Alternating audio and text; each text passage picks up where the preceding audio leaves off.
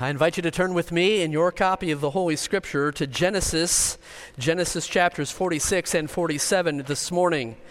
We have spent more than a year now working our way through the book of Genesis, and in a few short weeks we will conclude and move on to some other portion of Scripture text. But this morning, Genesis chapters 46 and 47. The book of Genesis covers thousands of years of history, beginning at creation until the death of Joseph, circa about 1800 BC. Yet almost half of the book of Genesis is devoted to the life and the times of one man, that is Jacob or Israel. If we were to survey the book of Genesis in this way, we would find that the life of Abraham is recorded from Genesis 11 through chapter 24.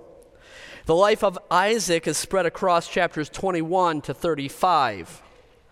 The life of Joseph, Joseph's story, is found in chapters 30 through 50, but Jacob gets the most attention of them all. The life and times of Jacob are stretched from chapters 25 to 50.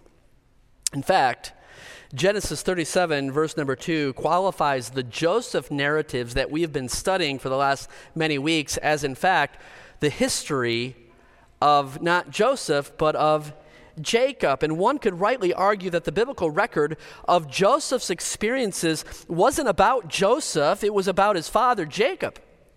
And a major point of Joseph's experience was to demonstrate how that God was working in and through the life of Jacob. So this morning, we turn our attention away from Joseph and back to, to the main character of the book of G- Genesis, and that's Jacob or Israel in, in chapters 46 and 47. However, before we get there, before we get to our primary scripture portion this morning, I would like to quickly survey and highlight a unique aspect of Jacob's life.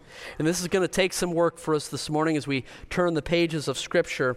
But I would like to trace Jacob's preoccupation with and Jacob's expectation of his own death.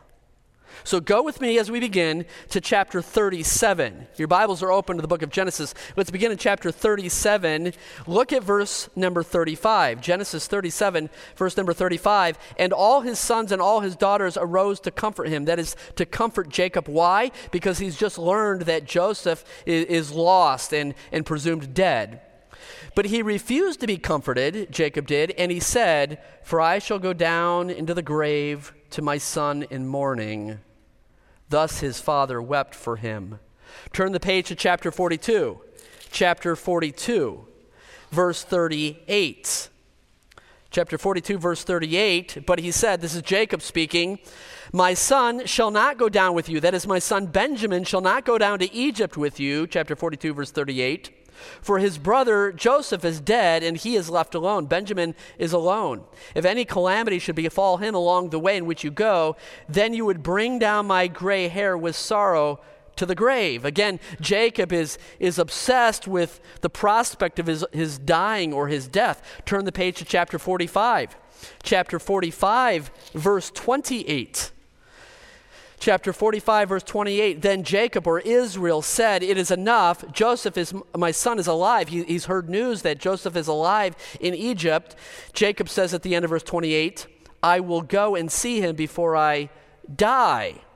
And then finally, now this morning in chapter 46, verse number 30, chapter 46, verse 30, and Israel said to Joseph, Now let me die, since I have seen your faith, face, because you are still alive.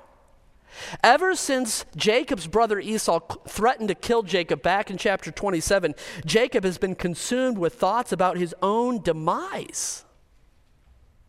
And so, why is that? I believe there is a clue in chapter 47, verse number 9, part of our scripture portion this morning. Chapter 47, verse number 9 Jacob said to Pharaoh, The days of the years of my pilgrimage are 130 years.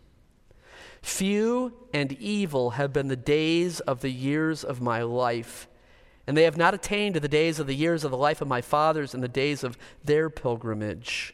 What is he saying? Jacob is saying that his life at best was a bust. Compared to his grandpa Abraham's life, compared to his father Isaac's life, Jacob's life was short and insignificant. And perhaps there are moments in our own lives when we look back over the course of years and perhaps we wonder if our journey was a waste. At midlife, we call it a crisis. On our deathbed, we're maybe flooded with regrets. Or maybe it's just the turning of a new year. 2023 is past, 2024 is before us. And it was short, it was sour, it was insignificant. The good news at this point, and the, the case that I'd like to make this morning from these chapters, is that although Jacob was an old man now, he gained a new sense of life and a sense of new life as he came to grasp the meaning of knowing and trusting God. So, from Genesis 46 and 47, I prepared a message titled Old Man, New Life. Let me pause for prayer, and then we'll study the scripture. God in heaven, we purpose to walk by faith trusting you because you are trustworthy and you have proven your faithfulness over the many, many ages. God, I pray now as we study the life of Jacob that you would give us insight and understanding. Lord, by your Spirit, illumine the scripture to us so that we might gain from Jacob's testimony. And Lord, as we turn the page of a calendar and we look at the prospect of a, of a new year, May it be a time in which we go forward knowing you and trusting you. For I pray this in Jesus' name. Amen. If you have ever moved before, you understand the challenge that change can bring. When you make a move, there's a new house, and you need a new doctor, and you have to find your way through a new grocery store, and there are new friends to make and a new church and new and different everything. And change can be difficult uh, for anyone in any circumstance, but it's especially difficult if you've lived in the same place for a long time and your roots are deep. And such was the experience now for Jacob as he moves his family from the promised land, from Canaan, down to Egypt. And when Jacob and his, his, extended family moved from Canaan or the promised land to Egypt at Joseph's invitation, Jacob is now 130 years old, according to chapter 47, verse number 9. And after so many years in one place, it's hard for Jacob to make a move and adjust to a new place, most specifically, a foreign land outside of the promised land. Let's read about it in chapter 46, verse number 1. So Israel, that's Jacob Israel took his journey with all that he had and came to Beersheba and offered sacrifices to the God of his father Isaac. Then God spoke to Israel in the visions of the night and said, Jacob, Jacob. And he said, Here I am. So he said, I am God, the God of your father. Do not fear to go down to Egypt, for I will make of you a great nation there. I will go down with you to Egypt, and I will surely bring you up again, and Joseph will put his hand upon your eyes. Then Jacob arose from Beersheba, and the sons of Israel carried their father Jacob, their little ones, their wives, and in the carts which Pharaoh had sent to carry him. So they took their livestock, their goods which they had acquired in the land of Canaan, and went to Egypt. Jacob and all his descendants with him, his sons and his sons' sons, his daughters and his sons' daughters, and all his descendants he brought with him to Egypt. Let me title these verses in your notes Jacob's journey to Egypt. Jacob or Israel's journey to Egypt. We know from chapter 47, verse number 9, and from chapter 47, verse 28, that Jacob is now 130 years old when he moved his family to Egypt. And en route to Egypt, Jacob passed through a very special place, a place called Beersheba.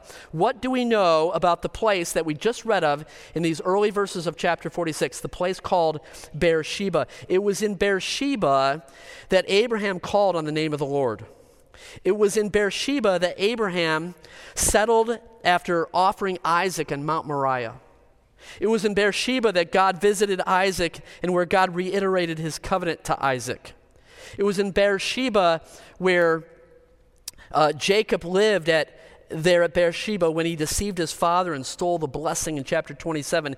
It was from Beersheba that Jacob fled from Esau and departed to Haran. Beersheba was the, the southern border of the promised land, as it's described in the Bible in Ju- Judges chapter 20, as being from Dan to Beersheba, from Dan in the north to Beersheba in the south. And it was here in Beersheba that God met with Jacob in a dream. And once Jacob is to travel south, past Beersheba, he would be leaving the promised land. He's moving out. And how could Jacob be sure of God's blessing if he were leaving the promised land for Egypt?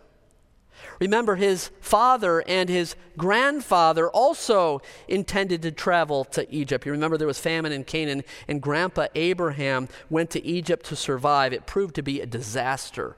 You remember that in chapter 12. Later, there was another famine in the land. And in this case, it was Jacob's father, Isaac, that purposed to go down to Egypt. But God told him not to go. Do not go down to Egypt, Genesis 26. Live in the land which I shall tell you. Dwell in this land. I will be with you and bless you. For you and your descendants I give all these lands, and I will perform the oath which I swore to Abraham your father. And so, because of this history now, Jacob is moving southward to Beersheba, the border of the promised land. His intent is to go at the invitation of Joseph and the Pharaoh to Egypt, but he pauses there. And so, the verses in chapter 46, verses 1 through 7, are very significant for not only is God instructing Jacob to go down to Egypt, but God is repeating his covenant promise to Jacob to make a great nation of Jacob and to bring them back to the land as God promised Jacob back in chapter 35, verse number 12 The land which I gave to Abraham and Isaac, I give to you, and to your descendants after you, I give this land, the promised land. The end now of chapter 46, verse 4, it's what's open before you. God told Jacob something very special. He says, Joseph will put his hand on your eyes. You see it there, verse number four? And perhaps you don't understand what that means. Here's what that means it means, Jacob, you've always been obsessed with your day of death, your dying, your demise. Well, let me assure you, Jacob, that in Egypt, Joseph will be the one to close your eyes when you die. And that's all that Jacob wanted to hear. For remember, Jacob is, is looking to die, and he loved Joseph. And if only Joseph could be the one to close his eyes. If we were to continue reading verses 8 and following, we have a genealogy of Jacob. That's number two Jacob's family to grow. Jacob's journey to Egypt, Jacob's family to grow. And these verses list the names of, of Jacob's descendants, his family, to identify those whom God had raised up to fulfill his covenant promises regarding the innumerable descendants that Abraham, Isaac, and, and Jacob would have. The problem is that according to verse 27, if you look there, after 215 years, after now four generations, there are only 70 descendants of Abraham, Isaac, and Jacob, according to verse 27. Whatever happened to the promise of God that Abraham, his family, would multiply exceedingly? According to Genesis 32, the descendants were to be as the sand of the sea, which are innumerable. They, they could not be numbered for multitude. And yet, at this point, we have just only 70 that are going down into Egypt. If we were to fast forward 400 years from the life of Jacob to the life of Moses, the Bible tells us in Numbers chapter 1 that more, more than 600,000 men came up out of Egypt to return to the promised land with women and children besides. It's, it's where we often think of two million Hebrew people would come out of Egypt from the 70 that are going down into Egypt. Let's pick up in chapter 46, verse 28. Then he sent Judah before him. Jacob sent Judah before him to Joseph to point out before him the way to Goshen, and they came to the land of Goshen. So Joseph made ready his chariot and went up to Goshen to meet his father Israel or Jacob, and he presented himself to him and fell on his neck and wept on his neck a good while.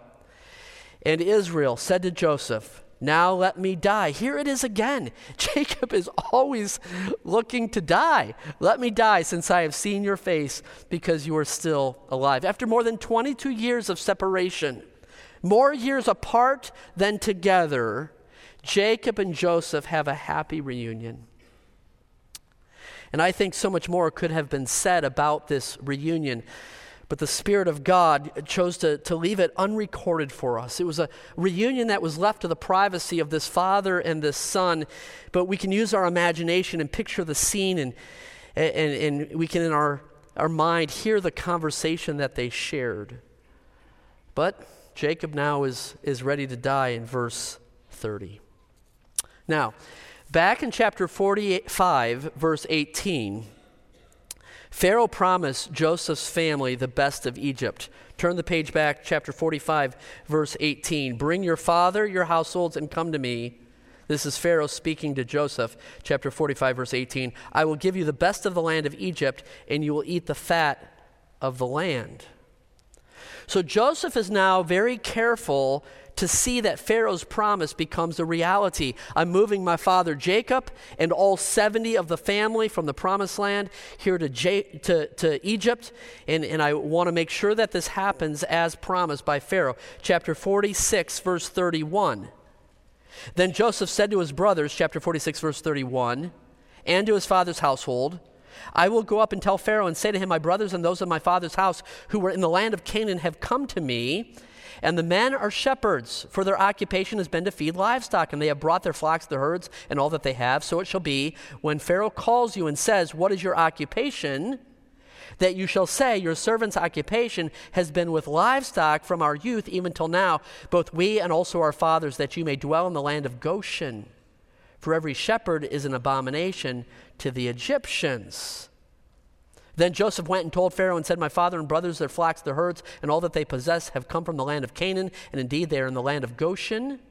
And he took five men from among his brothers and presented them to Pharaoh. Then Pharaoh said to his brothers, What is your occupation? And they said to Pharaoh, Your servants are shepherds, both we and also our fathers. And they said to Pharaoh, We have come to dwell in the land because your servant your servants have no pasture for their flocks, for the famine is severe in the land of Canaan.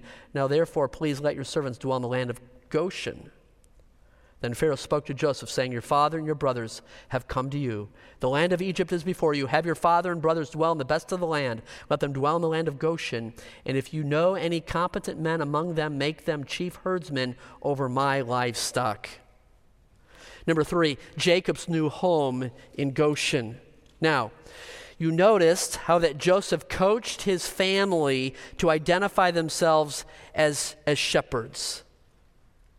It was certainly true that they were shepherds. After all, you remember when young Joseph was sent by J- Jacob to go and check up on his brothers out in the, the fields with their flocks back in chapter 37. They were herdsmen, they were, they were shepherds. And that was the occasion when jo- Joseph's brothers seized Joseph in his coat of many colors and threw him into the pit and then sold him to Egypt. But beyond being shepherds by occupation, th- this was critical for a couple reasons. Two reasons I'll give you. First, Joseph wanted to ensure that Pharaoh would make true on his promise to give Joseph's family the best land in Egypt. The best land was Goshen, the best place to pasture the sheep. But then, secondly, the Egyptians despised shepherds. You saw it there at the end of verse 34, chapter 46, verse 34. The, the Egyptians would, would be careful to keep themselves separate from these new immigrants, these Hebrew nomads, the 70 strong coming from Canaan. And the Egyptians' disdain, disdain for shepherds would serve the children of Israel well, preserving their culture and protecting them from the Egyptians. Pick up in verse number 7, chapter 47, verse 7. Then Joseph brought his father Jacob and set him before Pharaoh, and Jacob blessed Pharaoh. Pharaoh said to Jacob, How old are you? And Jacob said to the Pharaoh, The days of the years of my pilgrimage are 130 years. Few and evil have been the days of the years of my life. This is a, a key verse for us this morning. And they have not attained to the days of the years of the life of my fathers and the days of their pilgrimage. So Jacob blessed Pharaoh and went out from before Pharaoh. And Joseph situated his father and his brothers and gave them a possession in the land of Egypt in the best of the land, in the land of Ramses, as Pharaoh had commanded. Then Joseph provided his father, his brother, and all his father's household with bread according to the number of their families. What's taking place here in these verses? I would title it Jacob's blessing of Pharaoh. Jacob's blessing of Pharaoh. Some believe that Jacob's blessing of Pharaoh was little more than a, a meet and greet of ceremonial gratitude and niceties, but, but I don't believe so. I believe Jacob blessed Pharaoh. There in verse number 10, you see it. Because of God's promise in Genesis 12, verse number 3 I will bless those who bless you. And I believe that's a timeless principle, even applicable even today, operative today. Those who bless God's people, Israel, shall be blessed. And because of the Pharaoh's blessing on Jacob's family, Jacob responded with a blessing back on, on the Pharaoh. And of course, God did bless Egypt and the Pharaoh through Jacob and Joseph's families. However, once again, the surprising feature, and, and, and I'm going to bring this all together here in the, in the final few moments together. The, the surprising feature of Jacob's meeting with Pharaoh is not the blessing in verse number 10. I, I really think it's the it's Jacob's appraisal of his life in verse number 9. So let me, for the third time this morning, now read verse number nine. Jacob said to Pharaoh, This is a big meeting, folks. A big meeting. And this is what Jacob has to say The days of the years of my pilgrimage are 130 years. Few and evil have been the days of the years of my life, and they have not attained to the days of the years of the life of my fathers and the days of their pilgrimage. In my Bible reading, in my study preparation, this jumps off the page at me. The rest of what we read is just logistical details that we, we find interesting and fascinating to learn about Goshen and to, to, to learn about Beersheba and these places and the, these people. But, but I believe that chapter 47, verse number 9, is a window into the heart and mind of the great patriarch Jacob, the Hebrew patriarch for which half of the book of Genesis is committed to. And Jacob is telling Pharaoh that his life has been short and sour and insignificant. Now, follow this. That is not a very good testimony for God's chosen man, for the one that God chose over Esau to stand in the line of the Messiah. How sad is that? However, at the same time, Jacob's testimony was perhaps accurate. Consider these things. They're before you on the screen. Jacob struggled with his twin, twin brother Esau in the womb before they were born. We remember that. Jacob lived in a dysfunctional home where his parents played favorites with their children. Jacob gained the blessing of his father by deception, became a fugitive from his family because his brother Esau hated him and swore to kill him.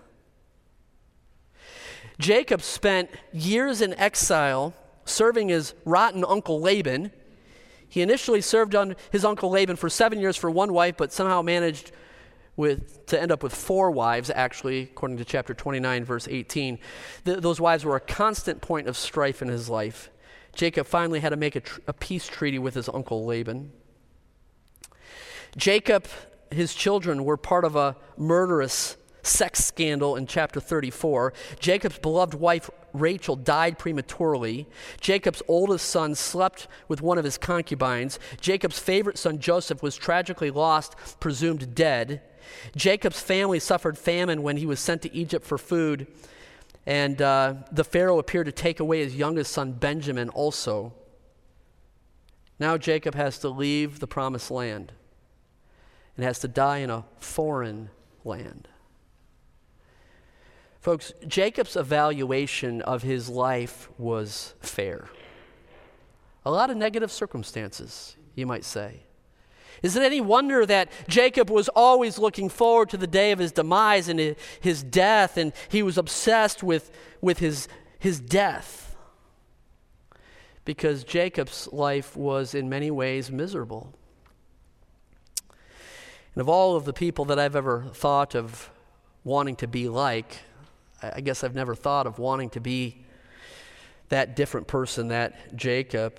Uh, his life was not that great. We've all thought what, what it would be like to be rich and famous, or what it would be like to be a professional athlete, or what it'd be like to be a historical figure, or a celebrity, or a, a politician. I, I guess I've never thought what that would be like. But, but what would it be like to be someone other than yourself? What would it be like to be like Jacob? Pretty miserable, it appears. Jacob's life was hard. Joseph's life was hard. Folks, all of our lives are hard. But let me take you back to an earlier point in Jacob's life and demonstrate how that Jacob's hard life, his suffering and sorrow, were a result of a wrong concept of his relationship with God. I know your notes are complete here, but we're not nearly done. I want you to follow me. Do the homework with me. Go back to chapter 28, Genesis 28. Here, early on, God's covenant with Jacob, chapter 28, verse 13.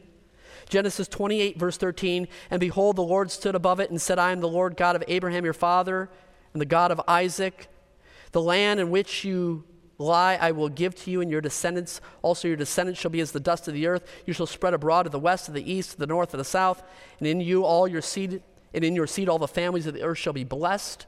Behold, I am with you, will keep you wherever you go, wherever you move, and will bring you back to this land, for I will not leave you until I have done what I have spoken to you. Wow. God made a promise to Jacob, that great unconditional covenant promise, assuring Jacob of, of God's presence and God's direction and God's provision. But Jacob thought that God would bless him only as Jacob achieved things for God. Look at, look at chapter 28, verse 20. Then Jacob made a vow, saying, Okay, here's the deal. If God will be with me and keep me in this way that I am going and give me bread to eat and clothing to put on, so that I may come back to my father's house in peace, then the Lord shall be my God. And this stone which I set as a pillar shall be God's house, and all that you shall give me, I will surely give a tenth to you. Okay, so Jacob's life of faith began here in chapter 28 with a bit of bargaining in the flesh. Jacob would serve God if God would protect him and prosper him and bring him back to Canaan safely. Jacob would then, in turn, for his part, Jacob would give God a tenth of his increase, give God some money for his trouble. And you see, from the beginning, Jacob is a wheeler and a dealer, and he's conducting his life of faith upon what God would do for him and what he would do for God. Is it any wonder that we come to chapter 47 and Jacob is standing before the great Pharaoh of Egypt and saying, My life has been short and sour and insignificant, and I'm unhappy. Jacob's entire life was lived in that light. But here's my concluding proposition. Finally, Joseph, Jacob, I'm sorry, is standing before Pharaoh, and I believe that Jacob realizes that all of his striving has been for naught. Jacob, Jacob is now homeless and he's helpless in Egypt. He could no longer trust his own devices, his own resources. He had no other choice than to trust God in a foreign land. I've written this also there in your notes. I submit that this was the beginning of a whole new life for the Jacob story. It would only last 17 years there in Goshen, but it was a life lived in the blessings that only grace can give and that only faith can see. You need to underscore that. That's important. That's profound. Jacob was not living in Canaan, but he entered into Canaan's rest at long last. The rest that is obtained by faith, the rest that is forfeited by unbelief, the rest that comes when you allow God to take care of, your, of the crisis in your life. For Jacob, it was famine, it was economic collapse, and he was now displaced as a refugee in Egypt.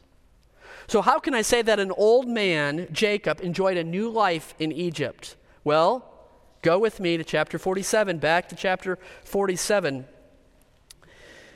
We've skipped some of the narrative here, the, the famine relief that Joseph coordinated, but, but look at chapter 47, verse 27 now. So Israel, that's Jacob, dwelt in the land of Egypt in the country of Goshen, and they had possessions there and grew and multiplied exceedingly. And Jacob lived in the land of Egypt 17 years, so the length of Jacob's life was 147 years, 130 years plus 17 years. When the time drew near that Israel must die, Jacob must die, he called his son Joseph and said to him, Now, if I have found favor in your sight, please put your hand under my thigh and deal kindly and truly with me. It was a, an ancient practice of oath making. Please do not bury me in Egypt. but let me lie with my fathers. You shall carry me out of Egypt and bury me with, in their burial place. And he said, I will do as you have said. Then he said, Swear to me. And he swore to him. So Israel bowed himself on the head of the bed. And so again, we return to this theme of Jacob looking for his own demise, his expected death. And with this gesture of promise, Joseph agreed, All right, Father Jacob, I will bury you back in the promised land. And at the end of verse 31, Jacob bowed himself upon his bed. We don't often think of that as a, a final act in one's life. David worshiped on his bed in 1 Kings 1, and it's the posture of worship at the end of Jacob's journey. It, it's profound to me. Cheat ahead again to chapter 48, verse number 15. Chapter 48, verse 15. And he blessed Joseph and said, God, before whom my father Abraham and Isaac walked, the God who has fed me all my life long to this day. Remember the famines?